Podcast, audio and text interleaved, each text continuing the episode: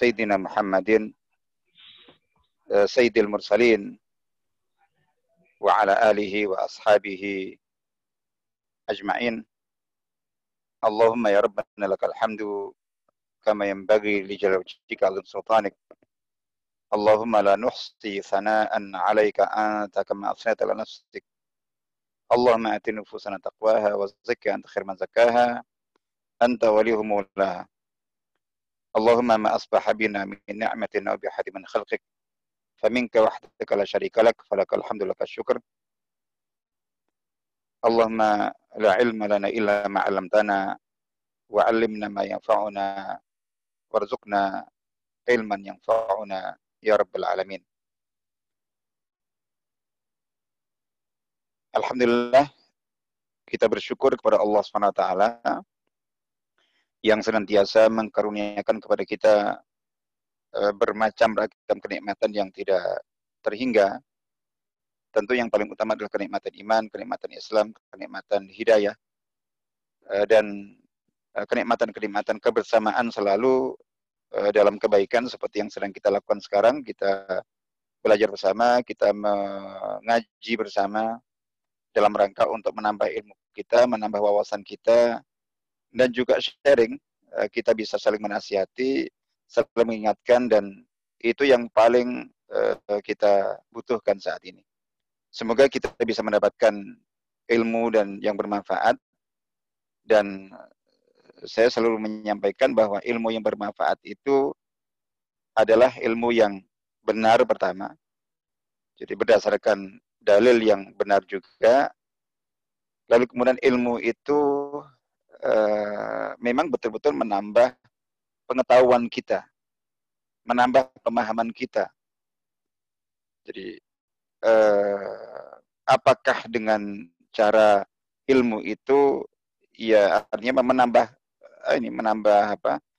Menambah pemahaman dari yang sebelumnya tidak kita pahami atau barangkali meralat mengoreksi pemahaman salah yang sebelumnya kita kita apa kita miliki atau memperjelas masalah yang sebelumnya kita sudah kita tahu tapi kita tidak jelas uh, atau barangkali mungkin menghilangkan kerancuan dan lain sebagainya. Intinya adalah menambahkan uh, pengetahuan ilmu yang sehingga kita lebih paham kita lebih uh, lebih apa lebih tercerahkan itu maksudnya.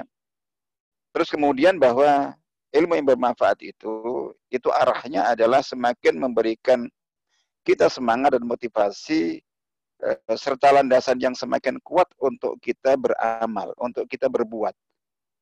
Karena ala ilmu lil amal. Wa illa fartahal. Ilmu itu dicari, dipelajari, serta diajarkan, kemudian dimiliki itu untuk diamalkan. Jika ilmu yang didapat itu diamalkan akan bertahan, tapi jika ilmu yang didapat itu uh, tidak ini tidak diamalkan, dia akan pergi. Irtahal. Nah, sehingga ilmu yang kita dapatkan itu juga kita yang bermanfaat adalah ilmu yang akan menambah semangat kita untuk beramal. Memberikan landasan yang kuat untuk kita semakin kokoh beramal. Jadi itu dan uh, di antara ilmu yang bermanfaat itu adalah ilmu yang memberikan solusi.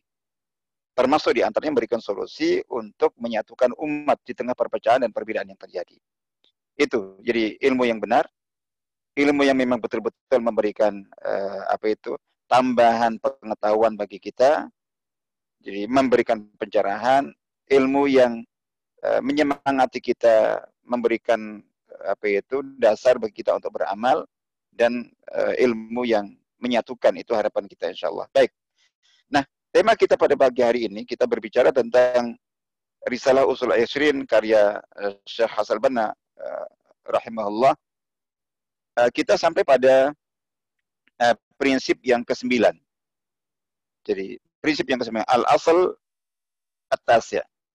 Prinsip kesembilan ini terkait dengan yang tadi saya sebutkan bahwa salah satu ciri ilmu yang bermanfaat itu adalah ilmu itu bermanfaat untuk amal. Ilmu itu bermanfaat untuk amal. Pertama adalah ilmu itu diorientasikan untuk amal. Ketika ada orang menyampaikan ilmu, sehebat apa pun, sekuat apa pun dalilnya, tapi orientasinya hanya untuk diperdebatkan, hanya untuk menang-menangan dalam debat dan adu argumentasi, hanya untuk mengalahkan dan memojokkan lawan diskusi dan perdebatan, itu bukan ilmu yang bermanfaat. Sekuat apa pun dalilnya, sekuat apa pun hujahnya, jadi sehebat apa pun argumentasinya. Nah, di sini tema kita hari ini adalah terkait dengan ini mengingatkan bahwa ilmu yang kita belajari agar supaya ilmu itu masuk kategori ilmu yang bermanfaat adalah ilmu itu diorientasikan. Punya orientasi tujuannya memang untuk diamalkan. Atau ada manfaat praktisnya di sana. Ada manfaat implementatifnya di sana. Ya, itu. Kalau tidak berarti ilmu itu eh, apa itu tidak ini tidak termasuk yang yang bermanfaat berarti ya eh, sudah tinggalkan jangan ambil yang itu ambil yang lainnya yang bermanfaat. Jadi sekali lagi penegasannya salah satu ciri kriteria ala ilmu nafi' ilmu yang bermanfaat itu adalah bahwa ilmu itu itu bermanfaat untuk amal, untuk dikerjakan. Jadi memberikan solusi uh, untuk untuk realita persoalan praktis, persoalan realistis yang uh, yang memang butuh membutuhkan ilmu di situ gitu. Dan tadi orientasinya amal atau niat orangnya untuk diamalkan dan memang mengarah kepada amal. Jadi memang ilmu itu memang ada sisi praktisnya. Jadi harus ada sisi praktisnya. Jadi antara ilmu itu ada sisi praktisnya, implementatifnya. Memang ini untuk diamalkan. Jadi kita belajar sholat memang untuk dilakukan sholat nanti. Puasa itu. Atau niat orangnya, orientasi orangnya. Orientasi mengajar dan belajarnya. Misalnya itu. Baik. Nah, ini maksudnya. Jadi tema kita pada pagi hari ini uh, tentang al-aslu tasi' minal usul al-ashrin, prinsip yang kesembilan dari 20 prinsip yang menjadi bingkai pemahaman dan pemikiran keislaman. Saya bacakan dulu teks ya yang ditulis oleh Al-Imam Syahid Hasan Benar rahimahullah dalam Al-Asl Tasya ini, prinsip yang kesembilan ini. Beliau mengatakan wa kullu mas'alatin la yambani 'alaiha 'amalun fal khawdu fiha min at-takalluf alladhi nuhina anhu syar'an. Dan setiap masalah setiap masalah, setiap tema, setiap topik, atau setiap ilmu yang tidak menghasilkan amal. Amal itu bisa amal lahiriah, bisa amal batiniah. Bisa amal yang bisa kita lihat dan kita tunjukkan kasat mata seperti kita salat, seperti kita zakat, seperti kita haji, seperti kita umroh, seperti kita tilawah Al-Quran, muroja Al-Quran, dan seterusnya, zikir, doa, itu itu amal amal lahiriah atau amal batiniah.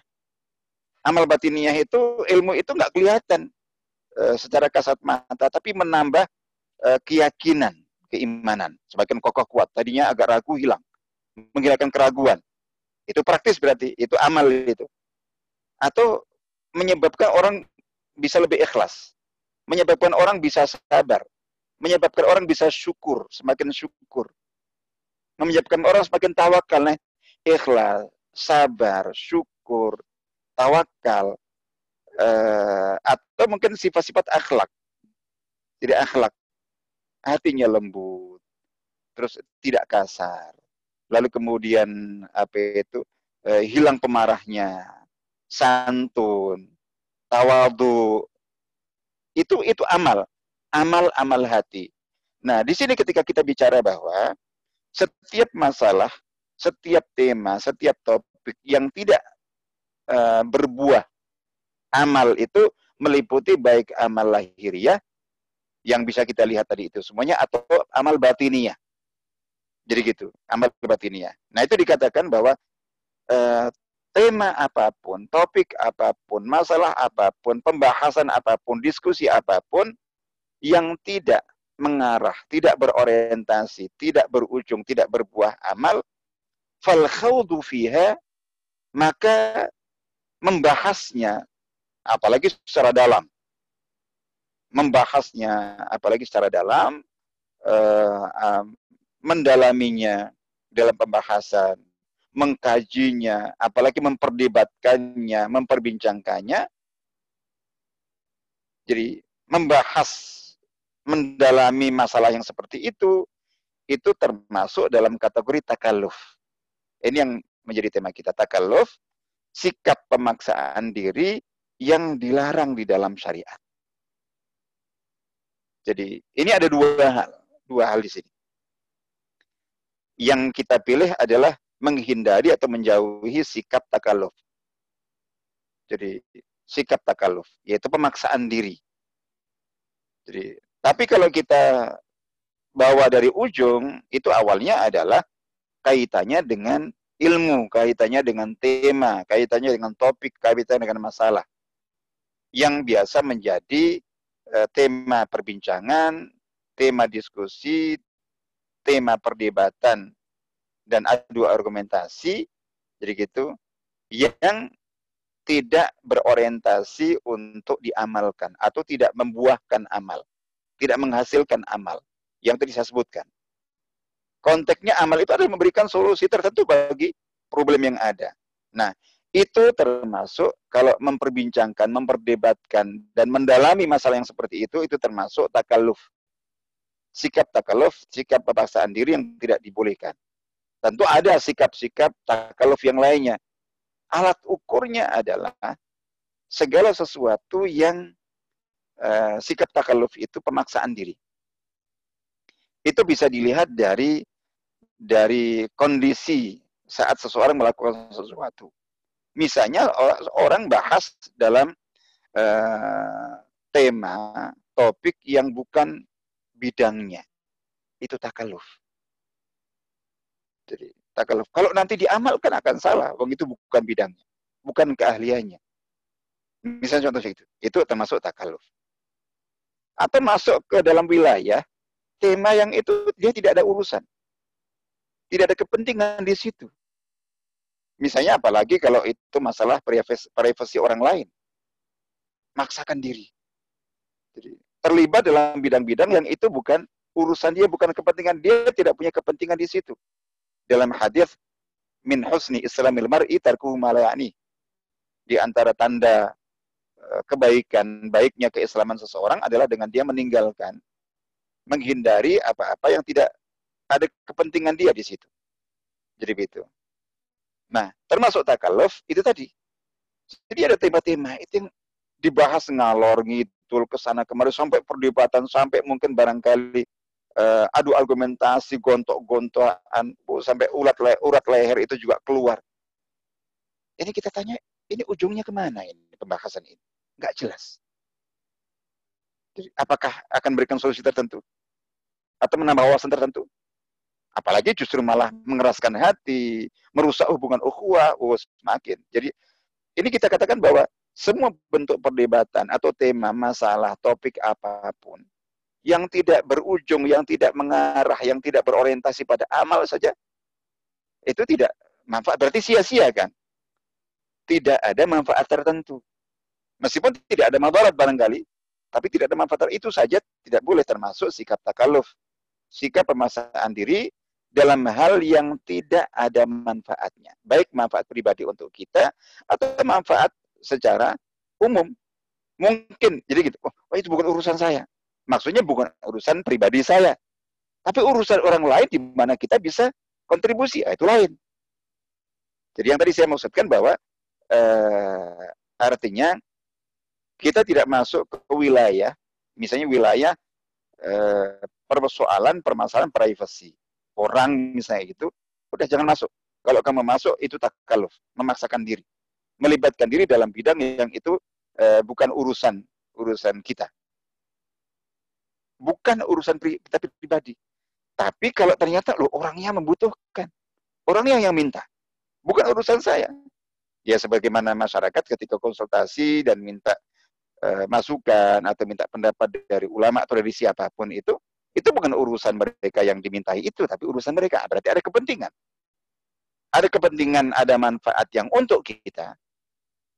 Ada manfaat dalam bentuk kita memberi manfaat untuk orang lain.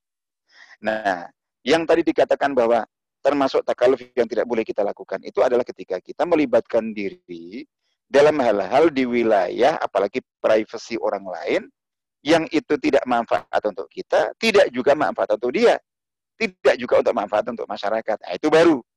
Itu itu tidak boleh. Nah, itu kalau kita libatkan. Tapi di sini tadi konteksnya ada dua hal. Menghindari takaluf. Yang kedua adalah menghindari uh, masuk dalam tema, topik, persoalan, pembahasan, perdebatan, diskusi apa pun yang tidak ada manfaat praktisnya, manfaat implementatifnya. Tidak berorientasi untuk amal, eh, tidak ada buah amalnya, tidak eh, memberikan solusi eh, praktis untuk persoalan realistis yang dihadapi dan seterusnya, maka apa itu mendalami masalah yang seperti itu itu termasuk dalam kategori sikap takaluf yang dilarang. Nah, di sini jadi ini ada dua hal.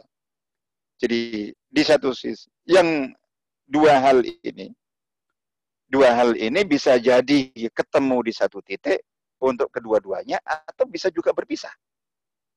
Dua hal itu adalah yang perlu kita tegaskan sebelum nanti kita lanjut adalah secara umum uh, ini dalam konteks ilmu, tema, topik, ya masalah. Jadi yang biasanya di di apa di obrolkan, didiskusikan, diperbincangkan sampai diperdebatkan itu itu kita lihat bahwa ini berujung dan ber, e, mengarah kepada amal hasil praktis atau tidak manfaat tertentu yang bisa menyelesaikan masalah atau tidak. Itu ketika tidak, tidak menghasilkan amal, tidak diorientasikan. Bahkan debat sejak awal memang tidak diarahkan untuk ke amal. Hanya untuk menang-menangan ngadu siapa yang lebih kuat dalilnya. Udah, jangan masuk. Berarti itu termasuk takaluf yang dilarang. Itu dalam konteks ilmu. Tapi kalau kita kembangkan tentang takaluf, sikap takaluf, memaksakan diri yang dilarang, tadi itu. Intinya apa pun. Meskipun manfaat, tapi kitanya tidak punya kapasitas. Jadi tidak masuk di atas, tidak masuk dalam kategori eh, apa itu masalah yang tidak berujung amal. Tapi itu termasuk sikap takaluf memaksakan diri masuk ke area, ke wilayah diskusi, pembahasan, perdebatan bahkan itu sampai kontok-kontokan sementara dia tidak punya kapasitas. Jadi tidak punya kapasitas. Dan itu di apa di dalam kehidupan kita banyak sekali. Banyak sekali. Ya contohnya sekarang saja. Jadi dengan musibah fenomena musibah wabah COVID-19 atau virus corona sekarang ini, itu kan semua orang menjadi ahli tentang corona sekarang. Jadi gitu. Uh, semua bicara semua uh, bicara itu bahkan kadang-kadang seolah-olah mengalahkan para dokter, mengalahkan para ahli. Ya, itu contoh artinya bahwa pembahasan tentang corona atau COVID-19 dibutuhkan oleh masyarakat. Tapi dari ahlinya dari spesialisnya. Begitu juga ini tentang fatwa para ulama. Itu ada yang bantah. Jadi fatwa ulama dunia maupun ulama Indonesia, MUI, Majelis Ulama Indonesia, bisa fatwa, itu banyak dibantah oleh masyarakat umum. Sebagaimana sering sekali terjadi fatwa-fatwa syar'i ulama yang itu memang bidang mereka, itu dibantah oleh orang-orang yang bukan bidangnya. Dibantah mungkin politisi, dibantah mungkin uh, pesinetron dibantah oleh bintang film, dibantah oleh sutradara, dibantah oleh oleh itu oleh ahli hukum. Kalau yang bantah itu ulama juga, tentu dengan koridor dan dengan ini itu biasa. Sebagaimana ahli hukum dibantah ahli hukum itu biasa. Politisi dibantah politisi. Tapi yang jadi masalah banyak fatwa ulama itu dibantah oleh orang eh, jalan tanda kutip orang jalan. Nah itu termasuk yang takaluf memaksakan diri. Contoh seperti itu. Jadi apa pun gitu di konteks itu. Nah ini jadi takaluf itu bisa pembahasan itu apa nggak manfaat? Dibutuhkan manfaat, tapi bukan anda. Jadi bukan dari anda. Jadi gitu, bukan yang dari yang bukan ahlinya. Masalah ini penyakit kedokteran serahkan kepada para dokter ahli. Um, dokter saja itu juga berbeda-beda. Jadi seperti itu contohnya. Nah, dan juga bidang fatwa ini ini ulama. Silakan antar ulama. Jadi antar ulama. Kalaupun mau debat silakan, tapi di forum mereka. Jangan sampai eh, tampil ke masyarakat luas itu saat debatnya. Apalagi yang tampil hanya debatnya saja. Perselisihannya itu buruk. Jadi yang manfaat itu yang disampaikan silahkan para ulama berdebat tapi di forum mereka saja antar mereka saja keluar ke masyarakat itu sudah menjadi solusi ilmu yang bermanfaat jangan materi debatnya itu yang dibawa ke masyarakat oke jadi di sini tadi saya katakan bahwa tema kita di sini itu berhubungan dengan dua hal dua hal itu bisa saling bertemu bisa juga saling berpisah yang pertama adalah kaidah prinsip yang harus kita pegangi Dua-duanya harus kita jauhi, yaitu melibatkan diri dalam diskusi tentang tema-tema atau perdebatan tentang tema, topik, masalah yang tidak berorientasi pada amal. Jadi gitu. Kita tahu bahas ini untuk apa itu? Jadi gitu. Ya itu. Apa yang dibutuhkan? Apakah eh, memberikan ah, atau temanya betul tapi dari gaya diskusinya ini tidak mengarah ke sana, bukan untuk memberikan solusi, hanya untuk menang-menangan. Kita jangan masuk. Nah, itu tadi. Ini kalau dalam konteks tema, masalah, topik. Yang kedua adalah larangan untuk sikap takaluf.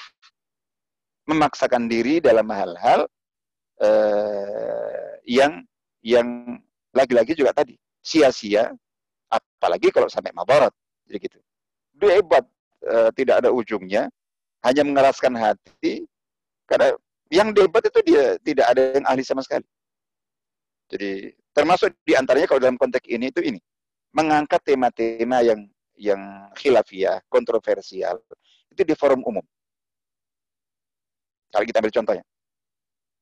Jadi mengangkat tema-tema khilafiyah itu di forum umum. Kalau secara offline itu misalnya ya udah itu diangkat misalnya tema khilafiyah yang sensitif itu di tablik akbar. Di kajian terbuka taklim. Atau di khutbah Jumat. Atau kita bawa karena medsos. Misalnya bawa di grup. Kecuali kalau grupnya grup khusus tertutup. Jadi itu. Tapi kalau grup uh, apa terbuka apalagi mungkin di Facebook di Twitter di Instagram di YouTube.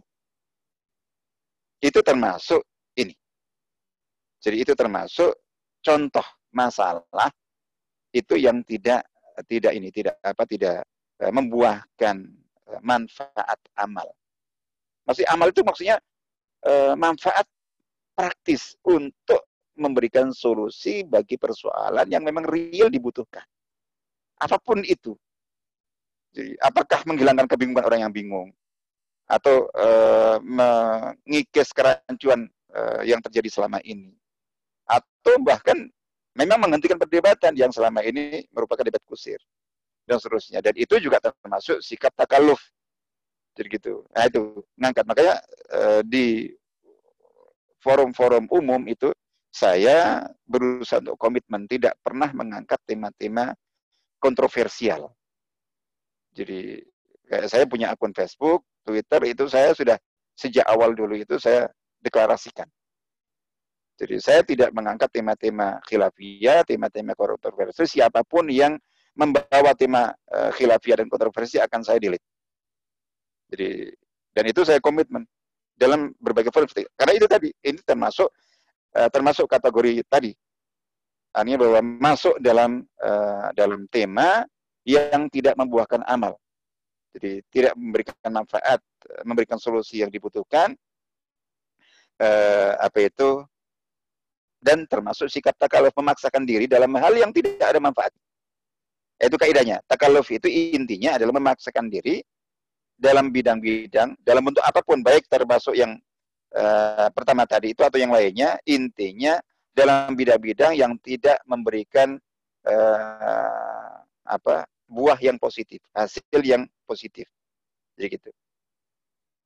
Tidak ada hasil yang jelas, Itu saya dilarang, apalagi justru uh, memberikan dampak negatif uh, tertentu.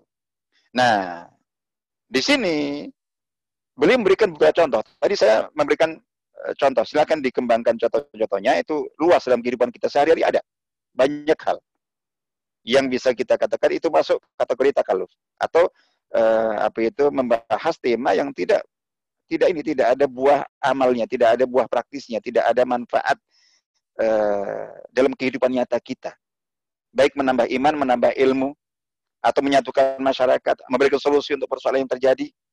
Itu silakan, silakan dikembangkan itu uh, dari dua kaidah tadi kita sebutkan. Nah, di sini itu belum memberikan contoh bentuk memperdalam pembahasan masalah, tema, topik yang tidak berbuah amal dan itu termasuk kategori takaluf, sikap memaksa diri yang dilarang, itu beliau memberikan tiga contoh di sini. Contoh itu, dan ini silahkan ditambah, contoh, banyak di antara yang tadi saya contohkan. Tapi bisa dikembangkan. Yang penting kaidahnya tadi kita kita pegangi. Nah, contohnya yang beliau sebutkan di sini adalah wamin dzalika kasratu tafri'at lil ahkam allati lam taqa. Ya, itu pertama. Banyaknya apa ya pengembangan. Jadi pengembangan untuk hukum-hukum yang belum terjadi.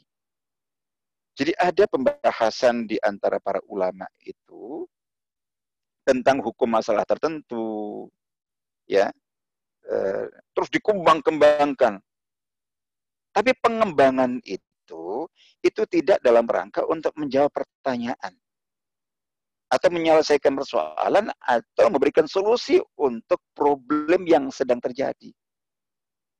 Pengembangan masalah sampai A, B, C, D, 1, 2, 3, 4 itu itu eh, didasarkan apa? Pengandaian. Andai terjadi begini, maka hukumnya begini.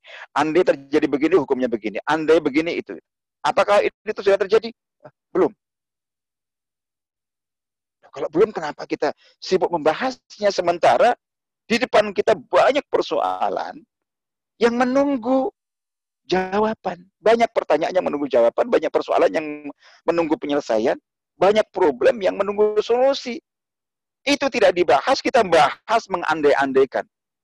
Kalau begini mungkin hukumnya begini, kalau begini hukum begini. Nah itu.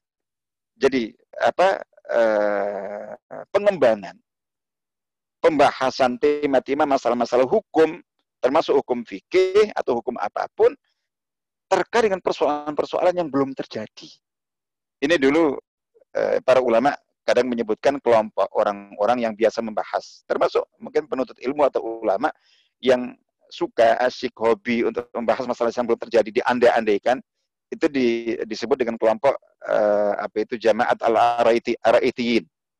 Jamaat araita jadi jadi kalau bertanya itu araita in hadatsa kata araita in hasala kata araita in. Jadi apa pendapatnya? Seandainya terjadi seandainya seandainya seandainya. Para ulama salaf dulu termasuk Sayyidina Umar itu ketika uh, ditanya tentang satu masalah itu ditanya balik apakah ini sudah terjadi belum kita tanya cuma siap-siap ah sudah, jangan bahas dulu. Kalau nanti sudah terjadi, silahkan datang lagi, saya beri jawabannya. Ulama-ulama juga seperti itu. Nah itu tadi. Nah itu sebabnya bukan eh, apa itu karena beliau ingin ingin menutup. Takutnya nanti mereka terbiasa begitu. Padahal dalam kehidupan ini itu secara sunatullah pasti banyak. Jadi banyak sekali persoalan, tema yang real terjadi justru tidak diperhatikan. Justru itu yang tidak dibahas. Jadi eh, dilarangnya atau dikategorikannya membahas masalah atau mengembangkan masalah yang terlalu ini dalam hal-hal yang belum terjadi itu termasuk takaluf yang dilarang itu mengapa? Karena pertama tadi itu ya tidak ada manfaat eh, yang jelas di situ. Yang kedua adalah itu ada konsekuensi. Jadi persoalan kehidupan ini nggak akan pernah berhenti, nggak pernah pernah habis. Jadi nggak akan pernah selesai. Setiap orang meninggal itu mungkin masalah yang tadinya dihadapi dalam kehidupannya itu mungkin, mungkin masih jumlahnya masih ribuan yang belum diselesaikan.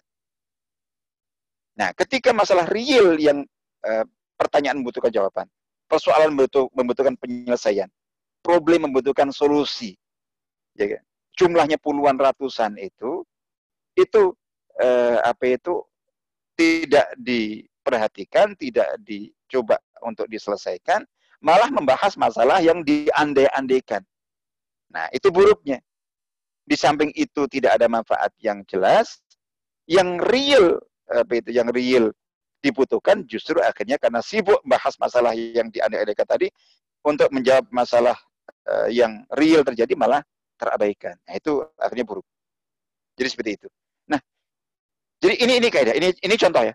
Silahkan kembangkan dan tambahkan contoh lain. Jadi ini contoh yang biasa didapatkan oleh para ulama. Kalau kita bisa kita kita bisa dapat kita bisa baca dalam buku-buku fikih itu banyak sekali pembahasan para ulama itu merupakan pengembangan kajian tentang hukum tertentu dalam satu masalah sebagiannya memang betul menjawab persoalan yang real terjadi tapi sebagiannya dan itu bisa banyak itu menjawab persoalan yang belum terjadi di andai-andaikan jadi masalah iftiradiyah istilahnya jadi masalah jadi masalah-masalah problem-problem yang diasumsikan, diandaikan, itu iftiradi.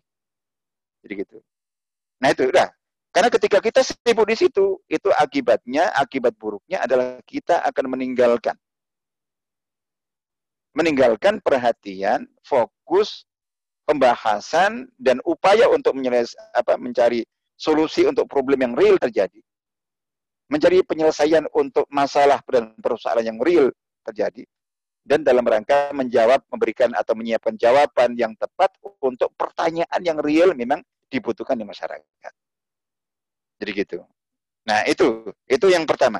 Nah, uh, cuman saya sebelum kita pindah ke contoh berikut yang disebutkan di dalam apa uh, ungkapan Imam Syed Hasan bin Rahmatullah di sini, itu saya ingin uh, mengatakan tadi saya sebutkan bahwa di dalam kitab-kitab para ulama, kitab-kitab klasik itu kita dapati banyak banyak pembahasan tentang masalah-masalah yang belum terjadi, diandai-andaikan. Tadi kita katakan bahwa membahas seperti itu termasuk takaluf yang dilarang.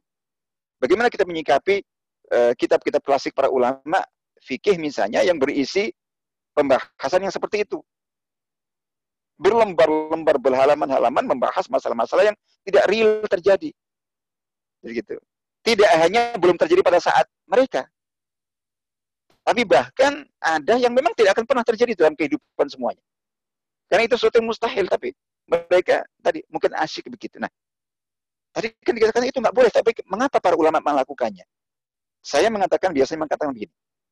Itu tetap tidak tepat. Jadi atau mungkin kita katakan salah, tapi kita menyikapinya kalau kita baca kitab-kitab para ulama dulu, yang berisi materi-materi yang seperti itu. Mata masalah-masalah dibahas panjang lebar, padahal masalahnya itu iftiradiyah. Diandaikan bukan terjadi secara real dalam kehidupan mereka. Mengapa mereka melakukan seperti yang yang tadi kita katakan itu sia-sia, bahkan mungkin malah madarat. Termasuk kategori taklif yang dilarang. Kok mereka melakukannya? Saya katakan permakluman kita, permakluman saya terhadap para ulama eh, panutan kita itu adalah karena mereka itu adalah generasi ulama zaman dulu itu itu kebanyakan ilmu, kelebihan ilmu, kekurangan masalah. Jadi ilmu mereka banyak sekali, tapi masalah yang harus mereka selesaikan dengan ilmu itu sedikit sekali. Katakanlah ibaratnya ilmunya 100, masalah yang ada di depan mereka hanya 3 sampai 10. Nah dari situ akhirnya kemudian uh, ada kepentingan mereka, kepentingan untuk menjaga agar supaya ilmu mereka tetap hidup, ilmu mereka tetap dinamis, ilmu mereka tetap terasah itu karena uh, terasahnya ilmu itu ketika di di apa didiskusikan, didialogkan, diuji dengan menyelesaikan masalah. Nah, di sini tadi kita katakan bahwa ilmu mereka 100. Masalah yang ada di dalam kehidupan mereka hanya 10. Jadi gitu. Berita berarti ilmu yang terasah hanya 10%. 90%. Nah, itu mereka asah dengan cara tadi e, mencipta masalah, mengandai-andaikan masalah, mengasumsikan masalah. Nah, itu permakluman kita. Permakluman untuk mereka yaitu mereka itu kelebihan ilmu, kekurangan masalah. Maka diciptakanlah masalah-masalah yang diandai-andaikan untuk supaya ilmu mereka tidak uh, apa tidak tidak uh, statis ya. Tidak bahkan tidak mati tidak hilang. Jadi gitu maka kemudian dipakai itu. Ada manfaatnya ada permaklumannya tapi untuk kita. Kita ini ilmu sedikit bahkan ilmu tidak ada ya. Tapi masalahnya masya Allah sabrek terus kemudian kita mau uh, apa nyontoh dan meniru mereka. Terus bahas masalah tanpa ilmu lagi. Udah kacau semuanya. Jadi gitu. Ulama sekarang saja itu udah umur mereka semuanya itu untuk mencari solusi bagi persoalan dan uh, problematika yang real terjadi itu uh, saya kok meyakini sampai salah seorang ulama wafat itu itu belum tentu beliau bisa menyelesaikan uh, memberikan solusi untuk 50% dari yang yang ada. Sehingga ulama sekalipun. Sehingga tidak ada alasan kalau untuk sekarang problem kehidupan, persoalan yang dihadapi itu jadi persoalan yang terjadi jadi itu eh, apa itu eh, sangat banyak sekali. Jadi sehingga betul-betul tidak ada alasan. Jadi tidak ada alasan seperti yang dimiliki oleh para ulama dulu yang saya katakan tadi kelebihan ilmu tapi kurang masalah. Kita kelebihan masalah, kekurangan ilmu dan kekurangan ulama. Maka larangan untuk kita membahas, masuk dalam perdebatan pembahasan dalam eh, tema-tema topik-topik yang tidak jadi yang tidak memberikan memberikan apa memberikan uh, memberikan apa memberikan manfaat ya memberikan manfaat yang ini yang apa yang uh, real jadi itu uh, apa tingkat larangannya itu semakin keras. Itu pertama. Jadi gitu. Di antara bentuk uh, takaluf ya dengan membahas masalah yang tidak berujung, tidak berbuah amal, yaitu uh, banyak mengembangkan pembahasan, diskusi tentang hukum-hukum masalah yang belum terjadi. Yang kedua yang disebutkan di sini adalah wal khawdu fi ma'anil ayat al-Qur'aniyah allati lam yasil ilaihi ilmu ba'd. Yang kedua adalah mendalami pembahasan tentang arti, makna, tafsir dari ayat-ayat Al-Quran dalam bidang keilmuan. Misalnya tentang tentang fenomena bumi, fenomena langit, fenomena bintang, fenomena bulan, fenomena uh, apa eh, laut dan udara segala macam. Ada banyak akan ayat-ayat yang berbicara tentang fenomena alam. Nah, itu contoh juga juga harus kita apa kita bahas, kita tafsiri oleh tentu oleh oleh ahlinya maksudnya. Tapi itu tadi. Jadi ada sebagian ayat yang berbicara tentang uh, tema-tema, topik-topik dan masalah-masalah keilmuan atau ilmu alam itu di mana ilmu pengetahuan itu belum sampai. Belum sampai.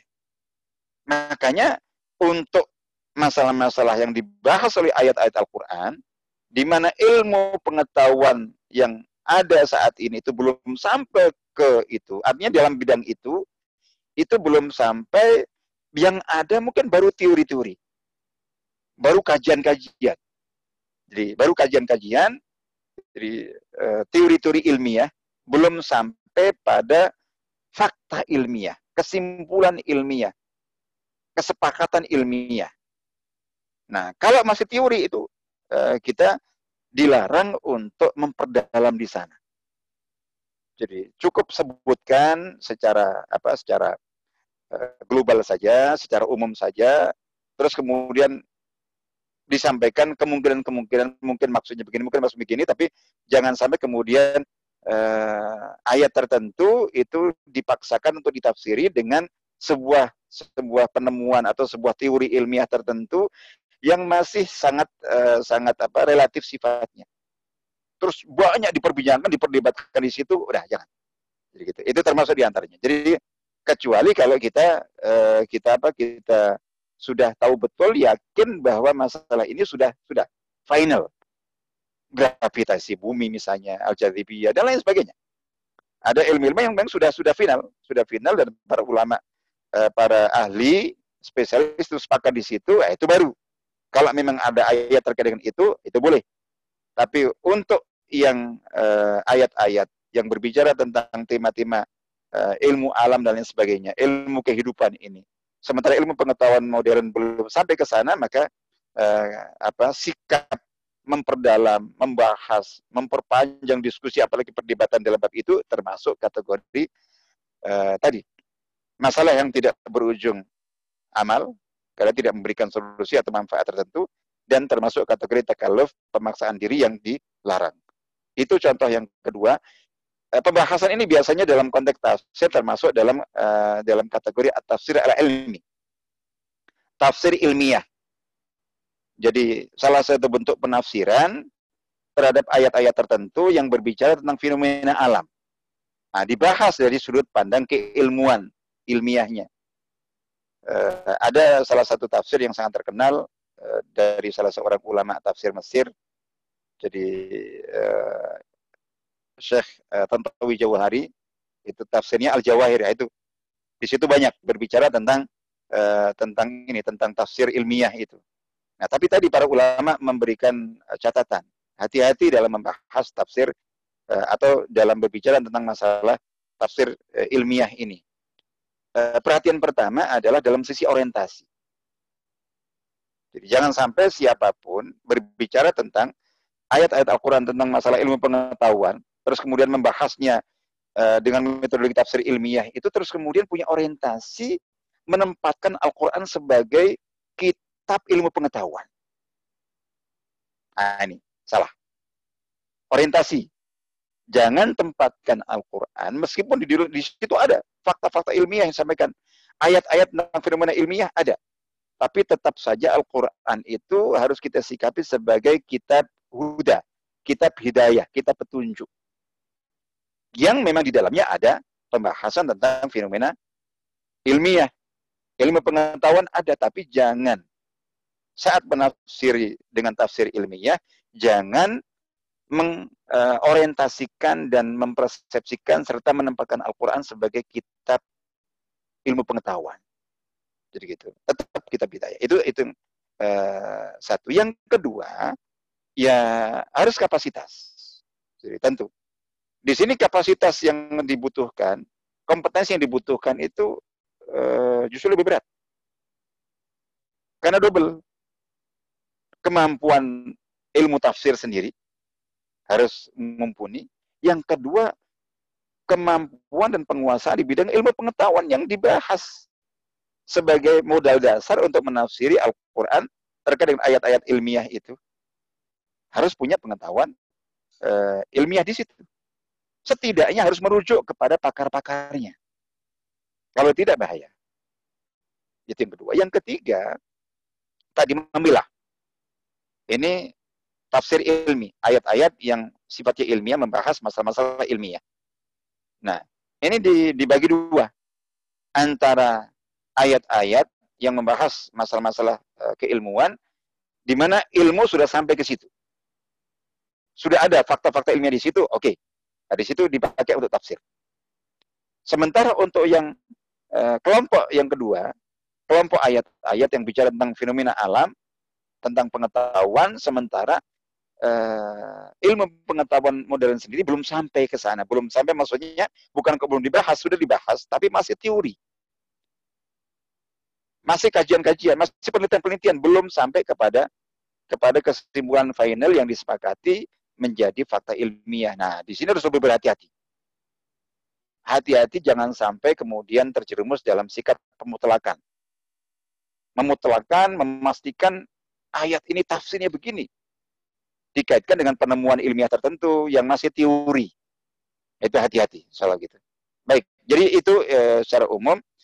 Kemudian yang ketiga, contoh yang disebutkan beliau di sini adalah wal kalamu fil mufadalati bainal ashab ridwanullahi alaihim wa ma syajara bainahum min khilaf. Walikullin minhum fadlu suhbatihi wa jaza'un niyatihi wa fil ta'wili mantuha.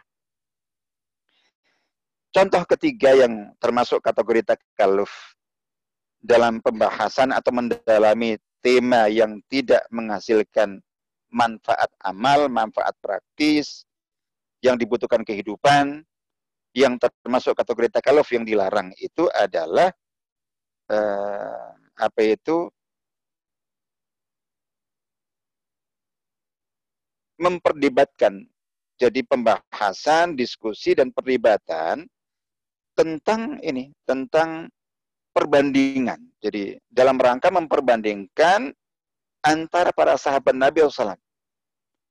Siapa lebih mulia daripada siapa? Siapa lebih afdal daripada siapa? Siapa yang lebih tinggi derajatnya daripada siapa? Siapa yang berhak uh, lebih berhak menjadi khalifah daripada siapa dan seterusnya, seterusnya itu. Nah, uh, terus kemudian wabil khusus ketika pembahasan itu masuk ke wilayah perselisihan bahkan sampai ke pertikaian, bahkan sampai ke terjadi peperangan di antara mereka. Jadi gitu, sikap dasar kita sebagai orang beriman sama jamaah adalah kita meyakini seluruh sahabat dengan peringkat yang berbeda-beda, tapi semuanya memiliki uh, fadilah, keutamaan yang tidak bisa kita raih, yang tidak bisa kita dapatkan, yaitu ke keutamaan sebagai sahabat Nabi. Semuanya. Itu saja sudah luar biasa. Yang kedua adalah mereka memiliki wajah zauniyati. Sudah, kita meyakini mereka memiliki niat yang baik. Kita harus positive thinking, kita harus khusnudzan kepada sahabat mana pun. Karena para ulama menyebutkan uh, as-sahabatu kulluhum udul. Para sahabat itu semuanya adalah terpercaya. Semuanya adalah amanah. Jadi gitu. Sehingga ketika ada riwayat hadis dari sahabat mana pun, termasuk sahabat yang tidak disebutkan namanya, itu nggak masalah. Kalau uh, ada perawi uh, di bawah sahabat tabiin, tabi tabiin itu yang tidak disebutkan namanya, disebut majhul, itu menjadikan hadis itu dhaif. Tapi kalau yang majhul itu sahabat, misalnya bahwa seorang ulama tabiin perawi hadis meriwayatkan hadis dari salah seorang sahabat Nabi, nggak disebutkan siapa dia. Selama sahabat eh, tabiin yang menceritakan itu jadi itu apa eh, tekstual mengatakan bahwa beliau mendengar langsung dari salah seorang sahabat tanpa disebutkan nama-namanya. Itu hadis itu tetap sahih. Karena apa? Eh, tadi semua sahabat itu adalah eh, terpercaya sehingga kita harus khusnudzan setidaknya eh, tidak ada niat jahat dari mereka. Terus kemudian dalam peristiwa yang sedang terjadi, fitnah yang sedang terjadi, pertikaian yang terjadi, terjadi itu, itu tetap ada ruang untuk kita mentakwilkan. Para ulama menyebutkan yaitu adalah istihad. Nah, eh, terkait dengan masalah memperbandingkan antara para sahabat ini ada dua hal. Ada wilayah yang ditolerir, ada yang wilayah yang di, dilarang. Kalau untuk membahas, memang, mengangkat tema-tema yang terkait dengan pertikaian yang sampai terjadi peperangan seperti perang Jamal. Jadi antara Sayyidina Ali sebagai khalifah dan e, di satu sisi dengan dengan kaum muslimin para sahabat yang lainnya. Di sisi lain di situ ada ibunda Aisyah ada e, sahabat Talha bin Ubaidillah ada sahabat Azubair bin Awam yang ketiga-tiganya itu dipastikan ahli surga dalam akidah al jamaah tapi terlibat terlibat uh, apa itu pertikaian dan sampai pertemuan dan jatuh uh, korban. Jadi jatuh korban uh, yang sangat banyak di sana. Kemudian ada perang Siffin antara Sayyidina apa itu Sayyidina Ali sebagai khalifah dan Sayyidina Muawiyah. Itu di pihak satunya lagi dan masing-masing ada sahabat yang ikut di sini, ada sahabat yang ikut di sana, ada kaum muslim di sini, di sana. Nah, khusus untuk yang seperti itu dan seterusnya, pertikaian seperti itu, fitnah-fitnah seperti itu, kalau ini jelas untuk umumnya kaum muslimin itu eh, lembar sejarah tentang masa fitnah itu sebaiknya ditutup ibaratnya. Bahasanya yutwa wala yurwa, ditutup tidak diriwayatkan, tidak dibahas. Kecuali mungkin ulama yang memang pakar, ahli di forum khusus, dibahas secara khusus, nah itu mungkin. Tapi untuk tema-tema umum sifatnya itu dah sehingga siapa pun yang membahas masalah itu, itu dipertanyakan. Dipertanyakan apa? dipertanyakan ke ahli sunnah wal jamaahnya. Karena sepakat para ulama wal jamaah lintas madhab sepakat bahwa untuk tema-tema seputar pertikaian para sahabat, perang Jamal, perang Siffin itu ditutup, tidak diungkap ke uh, ke publik. Apakah kita ingin menghapus sejarah? Apakah bisa sejarah dihapus? Ya bisa memang, tetap ada saja. Tapi maksudnya adalah bahwa kita hindari membahas itu karena kalau itu kita angkat di forum umum, di masyarakat umum, itu madaratnya lebih besar daripada manfaatnya. Jadi itu. Kalau untuk itu clear, clear, sepakat. Sehingga tidak diangkat dalam tulisan-tulisan terbuka terus kemudian dan seterusnya.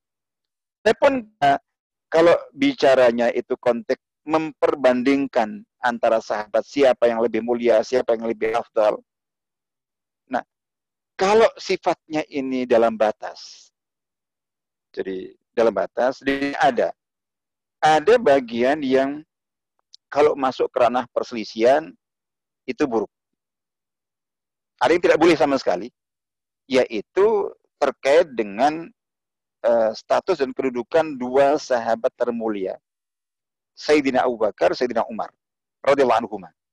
Ini ijma al-sunnah jamaah bahwa beliau berdua secara berurutan itu Sayyidina Abu Bakar di posisi sebagai sahabat termulia paling afdal di urutan kedua setelah Nabi Muhammad ya dan Sayyidina kalau untuk selain Nabi berarti nomor satu itu Sayyidina Abu Bakar, nomor dua Sayyidina Umar. Kalau ini tidak bisa diotak-atik. Perhatikan. Kalau sampai ada orang lain, siapa pun dia, yang mengotak-atik prinsip ini dipertanyakan ke ahlu sunnah wal jamaahnya. Sudah tertuduh, mutaham. Fi sunniyatihi. Ke ahli sunnah hanya di, di apa di, dipertanyakan. Kalau ada orang menyebut, oh enggak, oh, Sayyidina Ali lebih lebih mulia daripada Abu Bakar Umar. Sayyidina apa itu Sayyidina Utsman lebih mulia dari Sayyidina Umar. Sayyidina Zubair lebih ini, siapa pun. Khalid lebih ini. Kali ini udah sepakat. Sehingga kalau ada perdebatan di situ udah itu buruk. Jadi gitu. Ini ini final. Nah, terus kemudian eh, apa itu? Begitu juga tentang empat orang sahabat. Khalifah Rasyidin Abu Bakar, Umar, Utsman, Ali. Ini juga sudah ijma. Mereka berempatlah merupakan empat orang sahabat termulia secara mutlak. Tidak boleh ada perdebatan atau ada yang yang punya pendapat, oh enggak. Siapa gitu yang uh, Amr bin As atau Abu Hurairah atau mungkin uh, Abdullah bin Abbas atau siapa pun. Abu Ubaidah lebih tinggi dari keempat-empatnya. Ah, itu juga uh, apa itu cacat ke sunnah apa kesunniahannya, ke ahli sunnahannya. Jadi gitu. Empat orang sahabat ini itu juga sepakat. Mereka lah yang termulia. Nah, sehingga ketika ketika kita mengatakan bahwa oh, udah empat orang sahabat, jadi dua orang sahabat termulia secara mutlak. Empat orang sahabat eh, Sayyidina Abu Bakar, Sayyidina Umar, Sayyidina Utsman, Sayyidina Ali itu merupakan yang termulia. Dari yang lain-lainnya itu uh, justru merupakan bagian dari dari apa dari akidah kita. Jadi gitu. Nah, jumhur ulama dari sisi urutan keempat tadi itu begitu. Sayyidina Abu Bakar disepakati, Sayyidina Umar disepakati. Nah, yang ketiga itu jumhur. Ulama Sunnah Jamaah menyebutkan yang ketiga Sayyidina Uthman dan yang keempat Sayyidina Ali. Itu jumhur.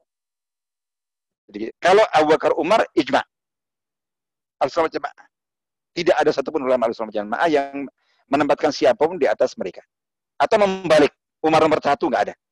Abu Bakar nomor satu. Gitu. Sayyidina Umar pun dia, tidak rela, tidak akan rela kalau ditempatkan nomor satu uh, di atas Abu Bakar. Jadi gitu. Apalagi Sayyidina Utsman, apalagi Sayyidina Ali. Jadi gitu. Sehingga ketika ada orang yang menempatkan Sayyidina Utsman di atas Abu Bakar Umar itu berarti uh, dia telah berdusta atas nama Sayyidina uh, Utsman sebagaimana siapa yang menempatkan Sayyidina Ali di atas Abu Bakar Umar itu telah berdosa atas sama Sayyidina Ali. Sayyidina Ali tidak akan pernah rela ditempatkan di atas Abu Bakar dan Umar. Itu itu clear. Tapi untuk Sayyidina Uthman dan Ali, jumhur ulama menempatkan Sayyidina Uthman di nomor tiga, Sayyidina Ali nomor empat. Tapi ini masih ada toleransi. Ada sebagian ulama yang menempatkan Sayyidina Ali nomor tiga. Sayyidina Utsman nomor empat. Nah, kalau untuk ini itu nggak masalah. Masih ditolerir. Meskipun menyalahi jumhur. Jumhur Sayyidina Utsman nomor empat, nomor tiga Sayyidina Ali nomor empat. Tapi seandainya ada yang menempatkan Sayyidina Ali di atas Sayyidina Utsman, tetap di bawah Sayyidina Abu Bakar dan Sayyidina Umar, itu masih ditolerir. Masih ditolerir wilayah toleransi. Nah, itu itu itu itu yang perlu kita pahami. Terus kemudian yang di bawah ini relatif lebih longgar. Kalau dalam urutan, biasanya para ulama mengatakan, selain setelah empat orang sahabat termulia tadi itu, yang di urutan berikutnya, itu di situ ada enam orang sahabat lain yang di dalam uh, hadis disebutkan merupakan uh, digabung dengan empat sahabat termulia tadi merupakan sepuluh sahabat yang dijamin masuk surga al-asyarah al-mubasyarun berjannah. Tapi urutannya sudah nggak nggak detail. Misalnya di situ ada Talha, ada Zubair, ada uh, Sa'ad bin Abi Waqqas, ada Abdurrahman bin Auf itu siapa nomor lima, nomor enam itu relatif sudah. Nah, berikutnya mungkin sahabat-sahabat yang ikut perang Badar, berikutnya sahabat-sahabat yang ikut dalam uh, Sulh Hudaybiyah, baik Ridwan, berikutnya eh, gitu. Itu berikutnya global nanti. Nah, jadi seperti itu sehingga ketika ada perdebatan yang tadi memperdebatkan antara itu itu buruk dan uh, apa itu harus dihindari. Begitu juga kalau perdebatan itu sampai ekstrim. Misalnya berdebat, ini kira-kira uh, antara Abu Hurairah dengan dengan Abdullah bin Umar saya itu. Atau atau antara Abu Hurairah dengan uh, Abdullah bin Mas'ud sama-sama perawi hadis. Tuh sampai gontok-gontokan sampai eh itu nggak boleh. Ya bahwa masing-masing punya pendapat, biasa diskusi ilmiah tidak mempengaruhi dan tidak masuk ke wilayah hati nggak masalah. Baik, jadi insya Allah itu, itu secara umum ya, itu tiga contoh. Selebihnya tadi saya juga sudah memberikan contoh-contoh yang lainnya, insya Allah. E, itu tema kita pada pagi hari ini. E, kaidahnya, intinya yang harus kita pegangi adalah bahwa kita diharuskan untuk menghindarkan diri, menjauhi tema-tema, topik-topik, masalah-masalah yang dibahas yang tidak memberikan atau menghasilkan buah amal. Dan amal itu ada amal lahiriah, amal batinnya. Intinya tidak bisa memberikan manfaat real dalam kehidupan ini. Yang pertama. Yang kedua adalah bahwa kita diperintahkan untuk menghindari, menjauhi, dan tidak melibatkan diri dalam sikap-sikap takaluf. Pemaksaan diri. Dalam hal-hal yang tadi disebutkan. Jadi yang sia-sia atau yang justru madarat malahan terus kemudian uh, apa itu uh, bukan urusan kita kita tidak dibutuhkan di sana atau bukan kapasitas kita dan lain sebagainya. Insya Allah itu uh, apa itu kajian kita pada pagi hari ini. Insya Allah semoga bermanfaat untuk sebagai pengingat bagi saya pribadi dan juga bagi kita semuanya. Baik, insya Allah kita cukupkan. Silakan kalau memang masih ada waktu dan ada yang ingin ditanyakan atau dikembangkan. Halo?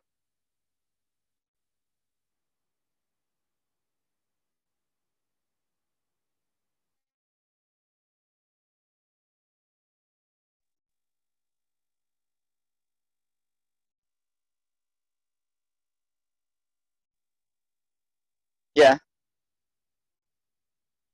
Silakan kalau ada pertanyaan atau apa.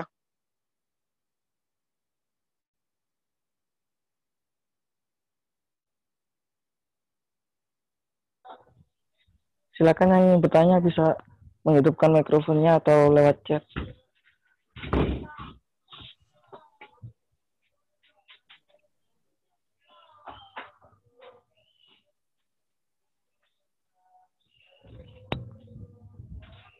Gimana? Belum ada? Tidak ada?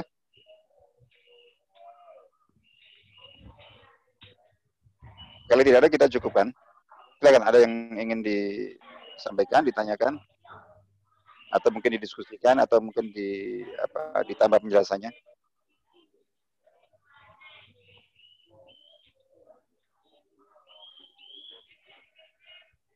Tidak ada mungkin ya. Kalau tidak ada ya kita cukupkan.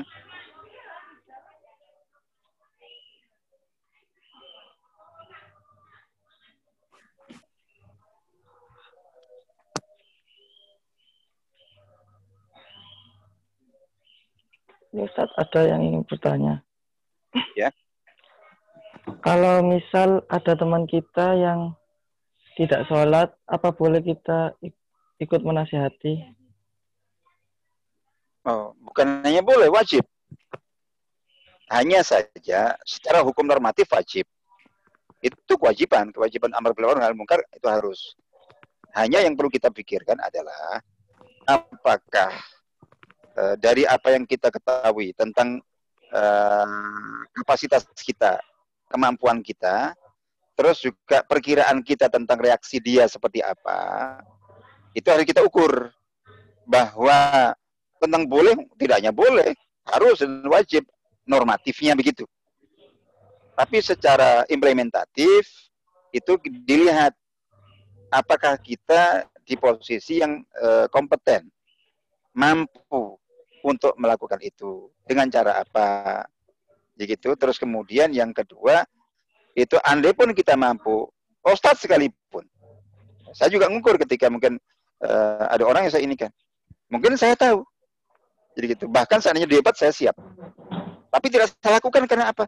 Saya tahu kayaknya orang ini nggak siap, nggak sepertinya tidak siap kalau saya yang melakukannya. Mengapa? Ambillah sebagai contoh bahwa uh, hubungan saya dengan dia, saya tahu hubungan saya dengan dia itu uh, kurang bagus. Sehingga persepsi dia tentang saya itu akan menghalangi dia untuk menerima apa pun dari saya. Meskipun saya membawakan ilmu hujah seperti itu. Jadi itu contoh misalnya gitu. Jadi uh, bahwa ada orang yang tidak sholat, tidak puasa, tidak ini kayak gitu yang atau melakukan pelanggaran itu itu secara hukum syar'i normatif tentu wajib, tidak hanya boleh wajib, tapi secara praktis implementatifnya itu harus diukur. Diukur dari sisi uh, efektif tidaknya. Efeknya kayak apa? Negatif atau positif? Kalau kira-kira kita tahu efeknya negatif ya jangan. Jadi gitu. Tapi kalau kira-kira positif dan kita mampu itu uh, maka insya Allah gitu. Tapi tadi seandainya oh, kayaknya saya nggak mampu, jadi saya nggak bisa. Nah, sebagai bentuk kepedulian uh, dalam rangka melaksanakan kewajiban itu kita bisa. Mungkin cari siapa kira-kira orang lain, ustadz atau siapa yang mungkin uh, didengar oleh dia, jadi dihormati oleh dia, sehingga kemungkinan dia akan mendengar kata-katanya. Jadi kayak gitu. Atau tidak nasihati langsung tapi mungkin kita menghadiahi buku mengajak dia mungkin barangkali mendengarkan apa tak apa. Nah itu jadi gitu. Jadi eh, kita menasihati jangan sampai kemudian langsung eh kamu nggak sholat misalnya kayak gitu ditegur langsung tidak jadi bisa nasihati langsung lewat buku lewat kaset lewat file lewat nonton film atau dikasih hadiah misalnya gitu contoh contoh kasih hadiah sarung tanpa ngomong jadi gitu. Dia nanti akan mikir sendiri. Kasih hadiah peci. Atau kalau perempuan kasih hadiah mau kena, misalnya gitu. Itu nanti akan jalan sendiri. Dia akan gitu. Apalagi kalau kita bisa, wah hadiahnya bagus sekali. Ya. Atau misalnya, wah saya tidak langsung, kita tidak tahu. Tapi seolah-olah kita tidak tahu. Kita lewat, naik motor, eh, mau menuju ke masjid. Jadi, ayo bareng. gitu.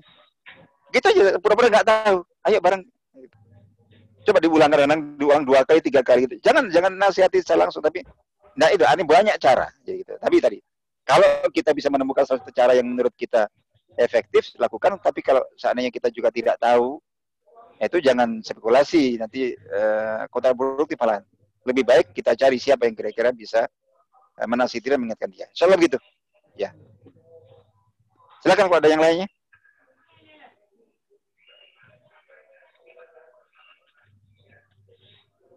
Oh iya, kalau tadi ada catatan betul lah. Jadi artinya bahwa kita berdakwah, beramal bin mungkar itu itu tidak cukup, tidak cukup uh, kita punya syarat secara ini. Jadi selama ini banyak kesalahan itu adalah ketika dakwah, apalagi amal bil ma'ruf mungkar itu tidak diperhitungkan tentang kemungkinan dampaknya, efeknya. Jadi gitu. Makanya kita tidak cukup ustadz sekalipun tidak cukup hafal ayat hadis tahu ilmunya secara normatif, teoritis, tapi harus tahu realita kehidupan yang mau didakwah itu seperti apa. Jadi kalau sampai belum tahu apa-apa, oh, banyak fatal akibatnya. Jadi akhirnya hanya berdasarkan apa ya pengetahuan tekstual, ilmu teoritis tidak dipelajari dulu. Tidak dipelajari dulu bagaimana kondisi masyarakat. Untuk akhirnya dia akan memulai dakwah dari mana dan bagaimana.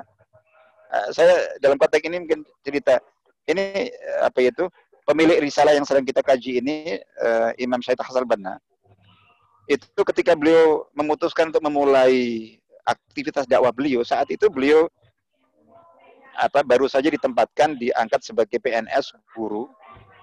Guru PNS ditempatkan di uh, sebuah daerah atau wilayah yang jauh dari uh, beliau aslinya dari uh, daerah pertengahan.